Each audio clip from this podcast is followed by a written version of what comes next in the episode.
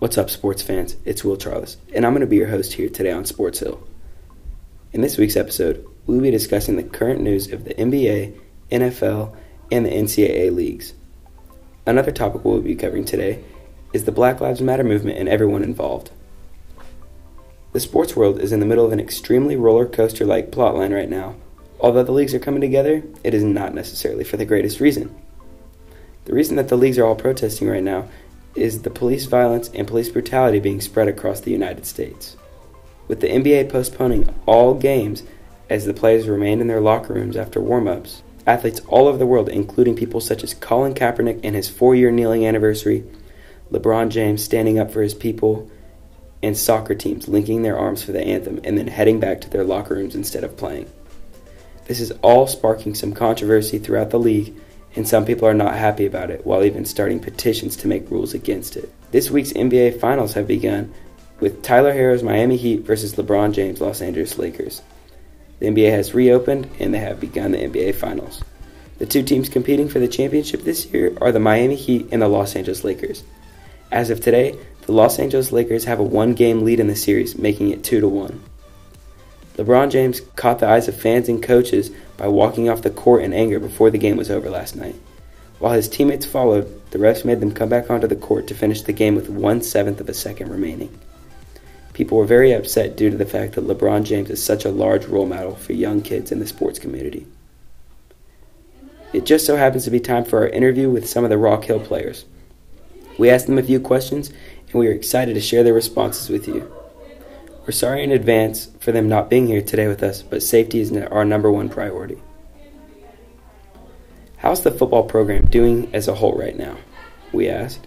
They responded with, The football program here is strong and we love the new coach. He has a different type of mentality that always keeps us driven. Are you guys prepared for your game against Liberty after the close call with Heritage? We asked them.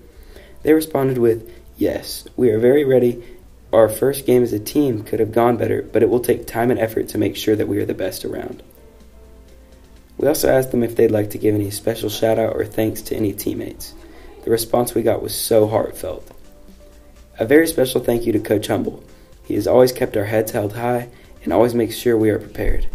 The feeling he gives us makes us feel like we are one big family and there is not much more you can ask for from a football coach. What can us, as fans, look forward to most this season? We asked. They responded with, We are hoping to crush it this year, and we would love you guys to come out. Make sure you get your tickets on the Monday before the game in order to make sure you have seats. The seating is extremely limited this season. Are you ready to pave the path for the future teams here at Rock Hill? The response we got was, We have already prepared everything for the incoming classes, and we hope that they can pick up from where we left off and go further than before. The last question we asked in this interview was Is there anything you would like to see happen with our football program or athletics department that has yet to happen here at Rock Hill? The response we got was We'd love to see more people at the games, yet the guidelines don't allow this. Other than that, the Department of Athletics has been on top of everything, and we thank them very much for that. Now we're on to the pandemic talk. The Rock Hill team has been quarantined after their first game due to the fact that one of the players received the coronavirus. Since the virus has been picked back up and has started infecting more people, the school has become nearly bone dry with the amount of students quarantined. But this Friday, the Rock Hill football team has been cleared to go head to head with Liberty. In week one of the college football season, Lincoln Riley, coach of the Oklahoma Sooners football program, and the rest of the Big 12 Conference has collectively chosen not to report the data of the COVID 19 testing situation at the football programs due to the fear of a head partner at the Big 12 threatening to cancel the season as an entirety if the numbers get too out of hand. As many leagues have shut down in person fans to mask the spread of COVID 19, this has caused some financial issues for some. The Oklahoma Sooners have announced that their games will be on pay per view for $54.99 USD, and this has caused outrage amongst the college football fan community. This is the way that some of the universities will be coping with the financial losses of a real crowd by charging people at home to get their hands on some college football.